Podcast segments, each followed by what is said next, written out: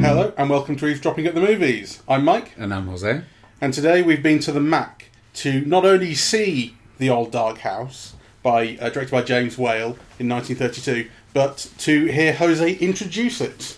Yes, I've been doing a couple of those. I did the Frankenstein one as well, you know, and the brief was to not only introduce the film, but to kind of try to relate it to queer cultures, which I found a bit difficult to do at the Frankenstein screening because I hadn't realized it was going to be so full of children. So actually, I had to change quite a lot of what I was going to say, Right. yeah, just to take into account that there were children listening.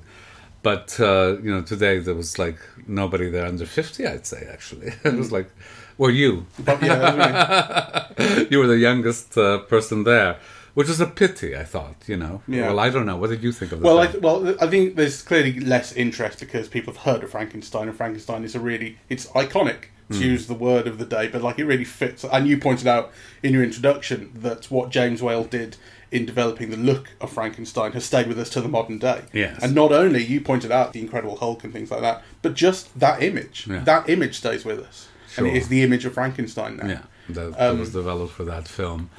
Um, So that's going to be, you know, I think a, a big reason why, certainly why kids were showing up at Frankenstein, um, but not here. Um, this is 72 minutes long, and at points I felt like I was really getting my money's worth because it felt long at times. really? yeah, it did to me. It's Oh. interesting. I, I think it's very, it's interesting when the film starts. So it's it's these guys are driving through, um, you know, mud and rain and flooding, um, trying to get to Shrewsbury, and they can't stick it out. They find a house and they beg the owners of this house for help. The owner is a very very old man and his sister, and they're sort of sort of beaten up. He always looks like Frankenstein in that he feels like he's been stitched together. His face. Um, their um, their butler, played by Boris Karloff, and a couple of other people arrive, and this whole thing starts. That this house is quite creepy. They're trying to stick out the night, and things start. The secrets that the house holds, I guess, um, start to um, uh, be revealed. Um, and early on, when this is all starting up, and it's just the relationships between the characters and you know, kind of uh, the, the the dinner scene in particular, I thought this is this is nice and interesting and fun. Um, and then I thought it slowed down, particularly when you get to the um, the patriarch of the house Ah. and the long explanation about the history. Because there's just a lot of this is just a monologue explaining why you know why I should be interested in this house. But after that, it goes so quickly. Um, you know, things really start to kick off to the point where I felt like it, it, it actually needed a bit more sort of, you know, this thing about this character Saul, who, spoiler for a 1932 film, the people who um, run this house, it's, that's their brother, and he's very dangerous, and they keep him locked up in a room upstairs. Um, and this is what something that the um, patriarch tells two of the characters. But as soon as we know this, other characters start talking about Saul as though we already sort of have heard about him. It's, it's kind of it's it feels very very fast all of a sudden. Well, Saul is the secret that the house has been hiding. Yeah, Uh, um, And actually, is he the secret, or is he the one that reveals the secret? Because what we know is that two of his brothers got killed. Yeah, or a brother and a sister got killed, right? And the question is, you know, was it Saul who killed them, or is Saul, you know, being kind of kept in his room because he knows who did it? yeah, because he he says he claims that um, his brother and sister killed their sister. Yes. Is that to, to you something that um, is like an interesting sort of hanging thread to, to well, yeah, at? so that's tension. Like, you Yeah. know, because also there's the line where Horace Femm says uh, that he's kind of stuck in the house because, you know, the police are after him, right? yes. Yeah. So, you know, why would the. Yeah, so I, there's a sense that he, at least in his mind, he's a criminal, right? Hmm. And I don't think it's resolved in the film, but I just think that the not being sure of is an interesting dimension to the film.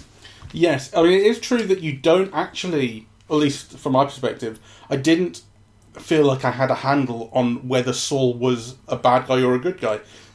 we first hear about him when we eventually do hear about him. We're supposed to be thinking of him as a bad guy. He's tried to burn down the house once before, and that's why they're keeping him locked up, and that's why they have this big burly butler who's also dangerous, but he's the only one who can handle this guy. Um, but of course, once he comes out, he seems quite meek, and he explains they killed our sister, and I think the implication, I don't think he says it as such, but the implication is I tried, tried to burn the house down because of that, like they, the uh, revenge or they deserve it, whatever it might be. Um, but then, of course, he starts threatening um, Penderel, the character who he's kind of interacting with, and so you you are left with this unresolved idea of actually who he is and what the relationships are, or, or who who is good and who is bad. You know, because once he comes out, you you start to think, oh right, the guys who've been giving these people refuge all night, they're really the bad guys. Hmm. But you, it also seems that they genuinely are under threat from this guy. It's very, it's kind of difficult to tell, right? Yeah, I like that because you know if one of the lenses through which I look at the film is really as a kind of a queer work, yeah, mm-hmm. it that is one of the ways in which it is, yeah, the notion of good and evil, villain, upstairs, downstairs, visitors, householders, those things are kind of fluid and strained and yeah, they kind of move. You know, So it suggests the fluidity of identity in a sense to you. Yes, but also of you know what is evil, yeah, Yeah. and um, it, it kind of complicates all of those things, right? Because you see the people in the house, they might be evil, you know, Hmm. but they also might be the victims of that evil, and you know maybe Hmm. they've been twisted because they've had to live in those conditions and with that knowledge and you Yeah. know, and in that solitude, right? So I think it all kind of lends itself very easily to queer readings on all kinds of levels. But I also think that the film is not just like a queer film, yeah, that kind of, you know, it is also about the post war period, about disillusioned servicemen, about sexual relations, about class. Yeah, the whole Charles Laughton character is he's got a chip in his shoulder, you know, and he's out for class revenge because of what he perceives that upper class people did to his wife, right? He thinks they killed his wife through mocking her. Um, so, you know, I think the film is very rich that way, actually, as well as being just kind of, you know, fun to watch. And I think the one thing I, I really want to underline is, you know, I saw the film yesterday on my TV, which is quite large, right? And and really, it was a completely different experience watching it today on the big screen. It mm. just is, and I, I just want to underline that because you know, kind of, people keep making all kinds of excuses. Oh, my screen is so large, or I have a projector, whatever. But you know, it is just a completely different experience because of the size of the image, first of all, the quality of the projection, yeah, the, the kind of texture that you had today, yeah, the mm. lighting was so visible and evident and mm. atmospheric, and also the audience. Like, I think the combination of all of those things, to me, it kind of it became a different Yeah, experience. it brings the film to life in a, Yeah. in a different Absolutely. Yeah. You know, uh, so so I, I want to underline that because also you see things, you notice things. It's all more beautiful. It all affects your body in a different way. I, I, I don't know quite Yeah, how to describe it. We're going to go see the new Knives Out shortly, Hmm. and um, that's you know been given to us for a week in the cinema.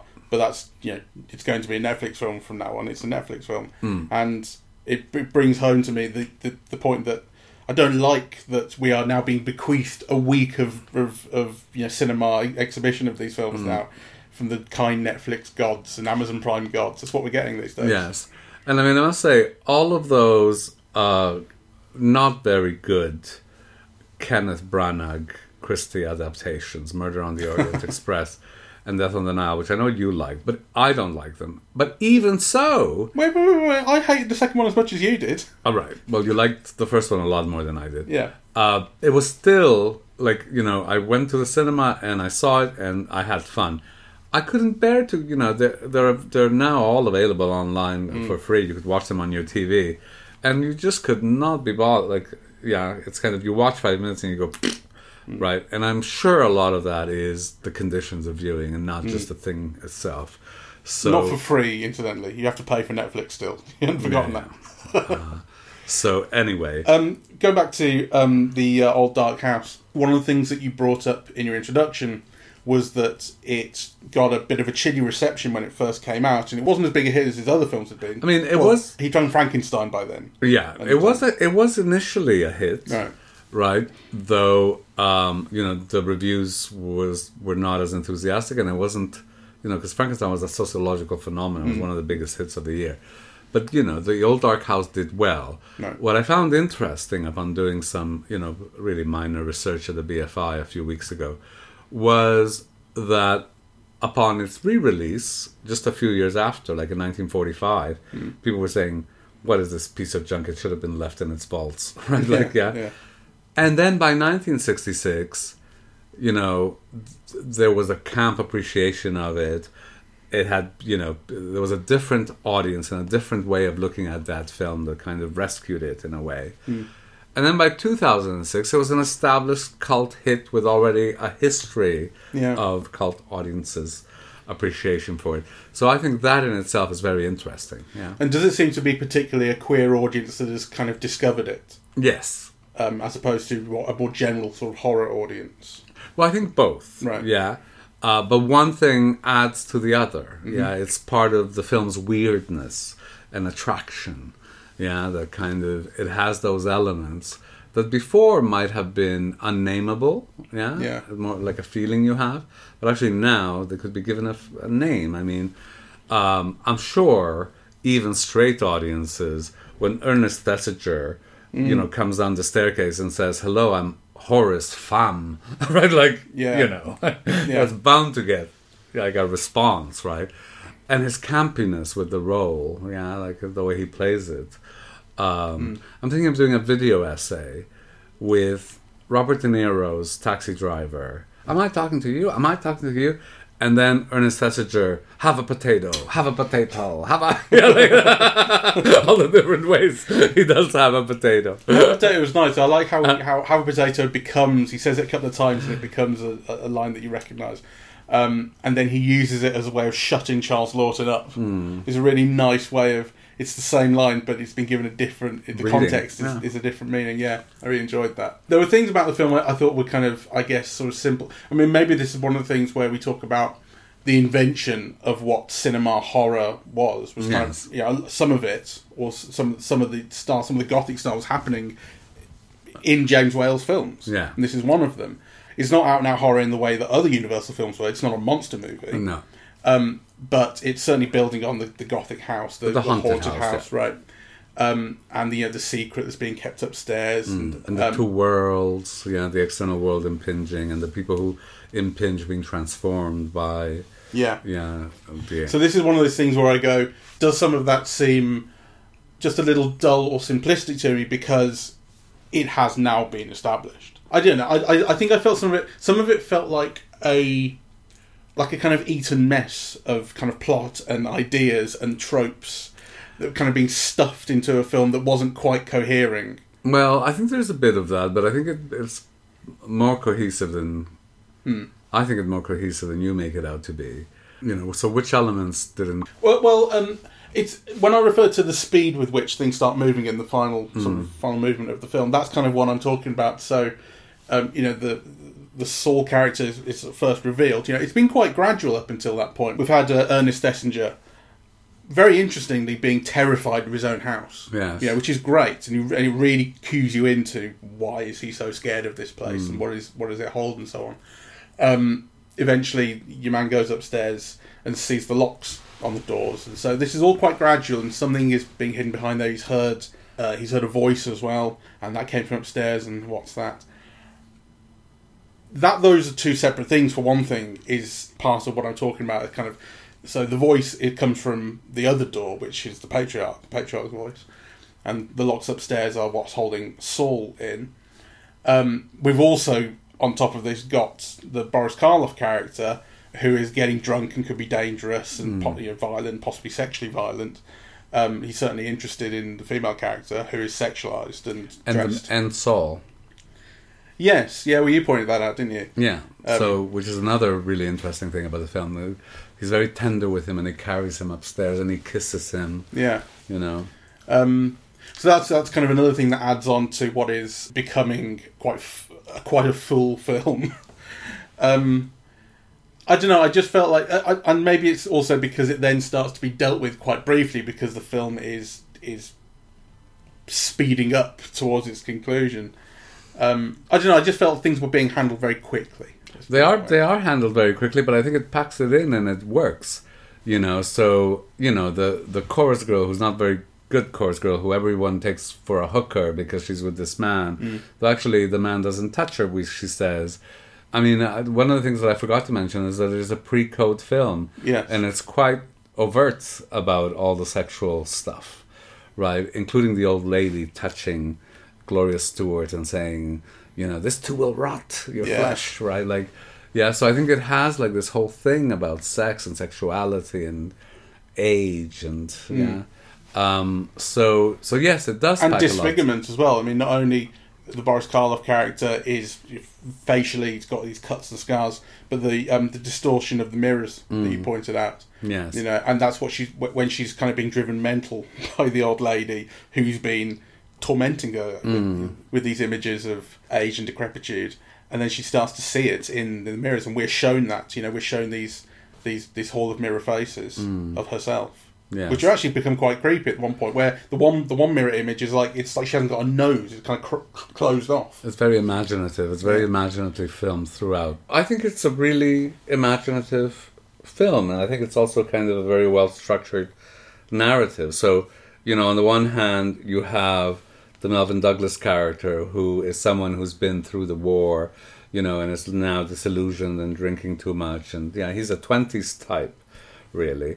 Uh, this is a pre-code film, so you know you have the chorus girl who's basically kind of selling herself, yeah, to be with the rich industrialist. Yeah, of course they're telling you they're not sleeping together, but you can imagine other things, and yeah, she's definitely kind of, you know, a whole other issue that to me really brings up the depression. Yeah, it's a depression kind of story. Then you have the rich industrialist, kind of brilliantly played by Charles Laughton in what I think is one of his earliest roles. I think actually it was the first film he made in America. Right. Uh, though I think uh, The Sign of the Cross was released earlier. Yeah, but I think this was the one he did first. I think he went to do one and ended up that was delayed, and then he ended up doing this one. And he's he's absolutely brilliant. I mean, you could see. I mean, he's meant to be a Yorkshireman or something, right? And you definitely, yeah, he is Sir this or that, but uh, you could really feel like a man of the people, and you feel his anger about his treatment, and so, yeah, he really does Oh, yeah, you, you definitely want to know how he got that sir in front of his yeah, name. well, by making money, you're told. Oh, yeah. Uh, so, so I think the film is is really bringing up all of these issues in very interesting ways because it's all about dislocation or displacement or people who don't belong or people who've lost their place. You know, and earlier on when we're talking about what is queer about this film, those are aspects that make it queer. Hmm. Yeah, that is all about, you know, outsiders coming in, things not being what they seem, kind of love finding perverse manifestations, or, you know, the absence of love kind of perverting people. Yeah, uh, so I think you see all of that in this film. Yeah. um, I want to uh, revisit, if we can, um, something that we said right at the start, which I, I think I'm unclear on. Where I was talking about um, when the, the Saul character not not knowing if he's the bad guy or if Yes. Fanny's the bad guy and so on, and and you were saying that relates to queerness, and I said, oh, is that kind of is that um, because it's a question of you know identity being fluid, and you're saying, well, no, it's more it's more about the, a, a bigger question of what is good and what is evil, and, and I'm curious as to where the relationship between that kind of question and queerness. Well, you know, there's that famous saying of, you know, what is it? People have their motives that motives themselves don't know, or something like that. Um, but I, I think, you know, what is questions of morality, yeah, and what's right and what's wrong, obviously depends on how they're defined. So here, the sister is very much has a very clear sense of right and wrong and church and yeah, kind of the formalities of it. Um, but you know, is Saul the victim of a crime or is Saul the perpetrator of a crime?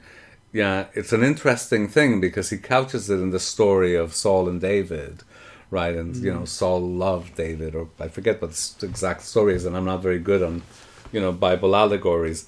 Yeah, but he's talking about a love story that led to murder. Yeah, but to go back to your initial question, of course, you know, these things have to do with perspective.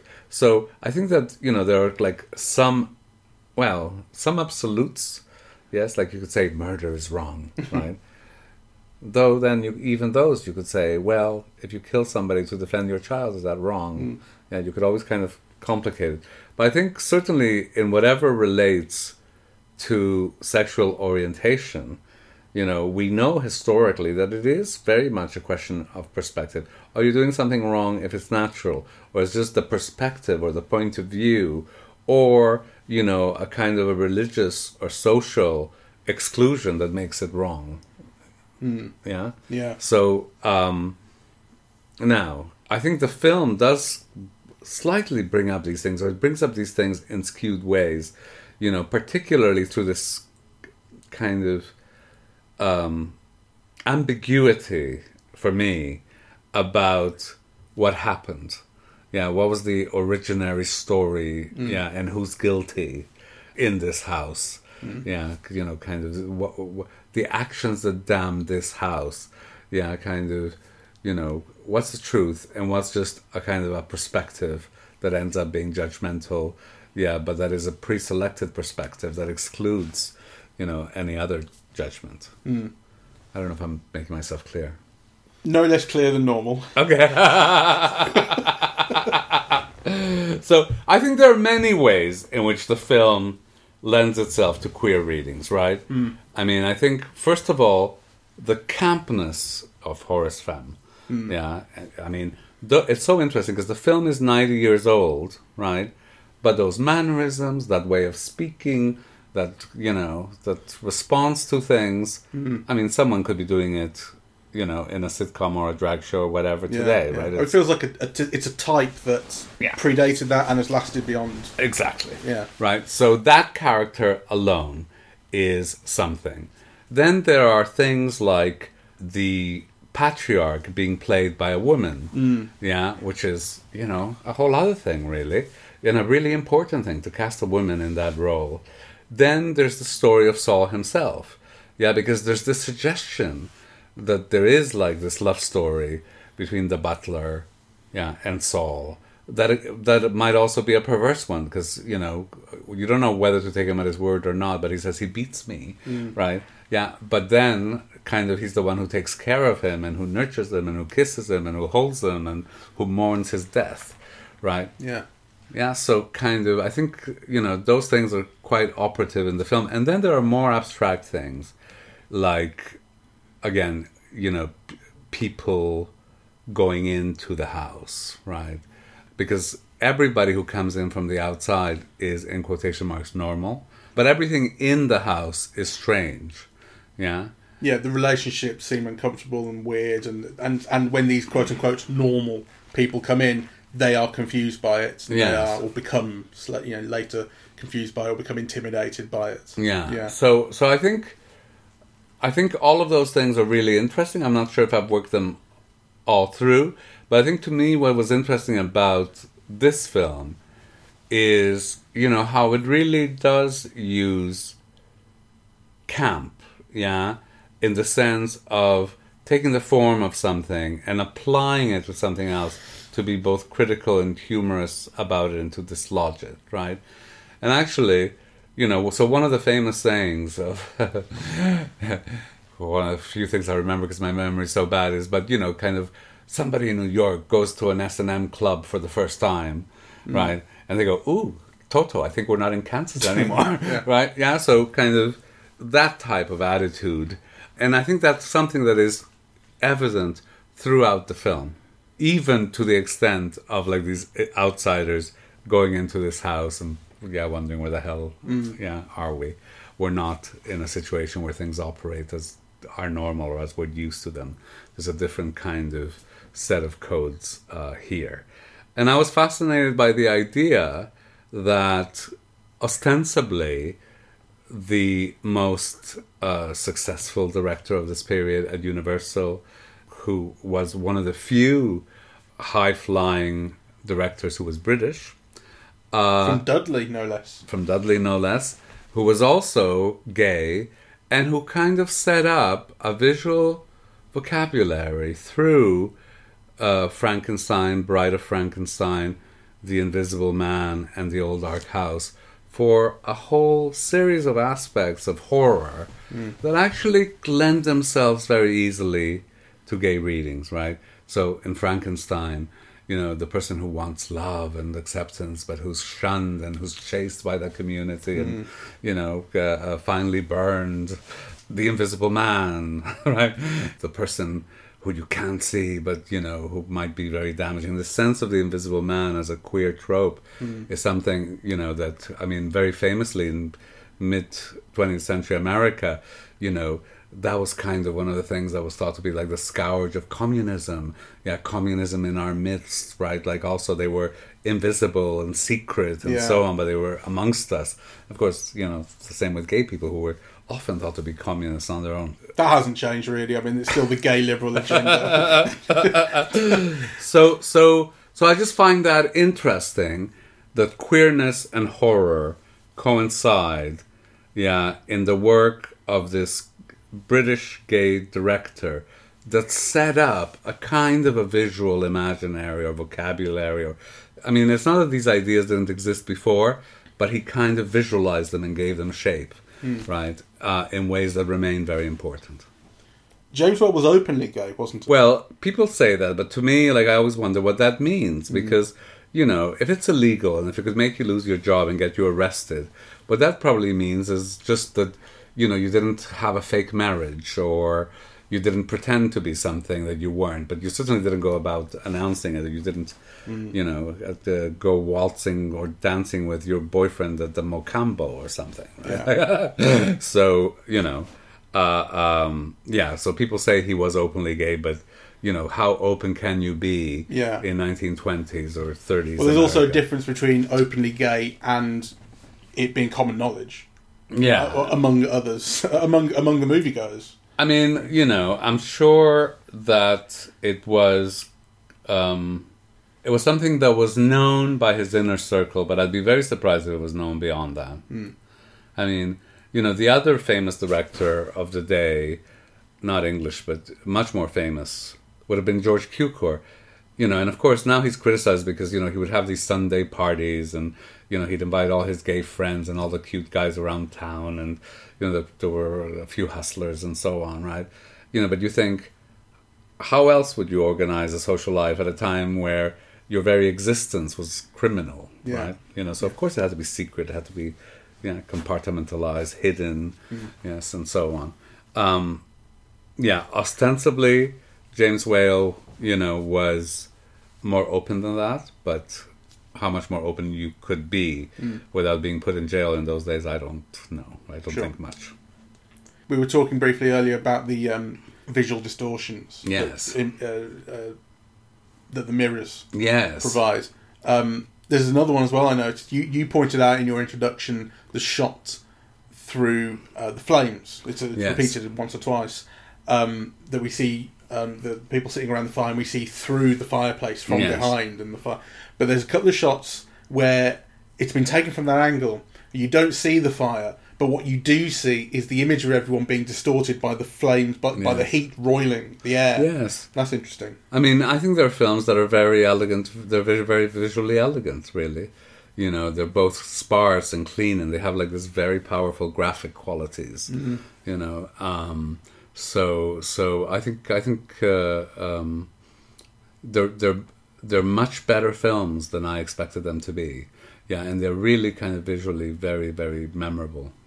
How far does your history go back with this film? Is it has it been important to you before? When when did you first see it? No, not at all. I mean, so I think it's something that I've seen before, but that I didn't know much about, except that it was James Whale, and mm. you know, and I obviously I have seen The Bride of Frankenstein and Frankenstein and The Invisible Man, and in fact I've seen Waterloo Bridge and Showboat and you know all his big hits. Really, I have seen, but um, it's interesting, isn't it? I, I think I was put off by the film you know, I forget what the title of the film was, but the one with Brendan Fraser and Ian Gods and Monsters. Oh, right, right. Yeah, I saw that when it came out, and I was kind of put off by it.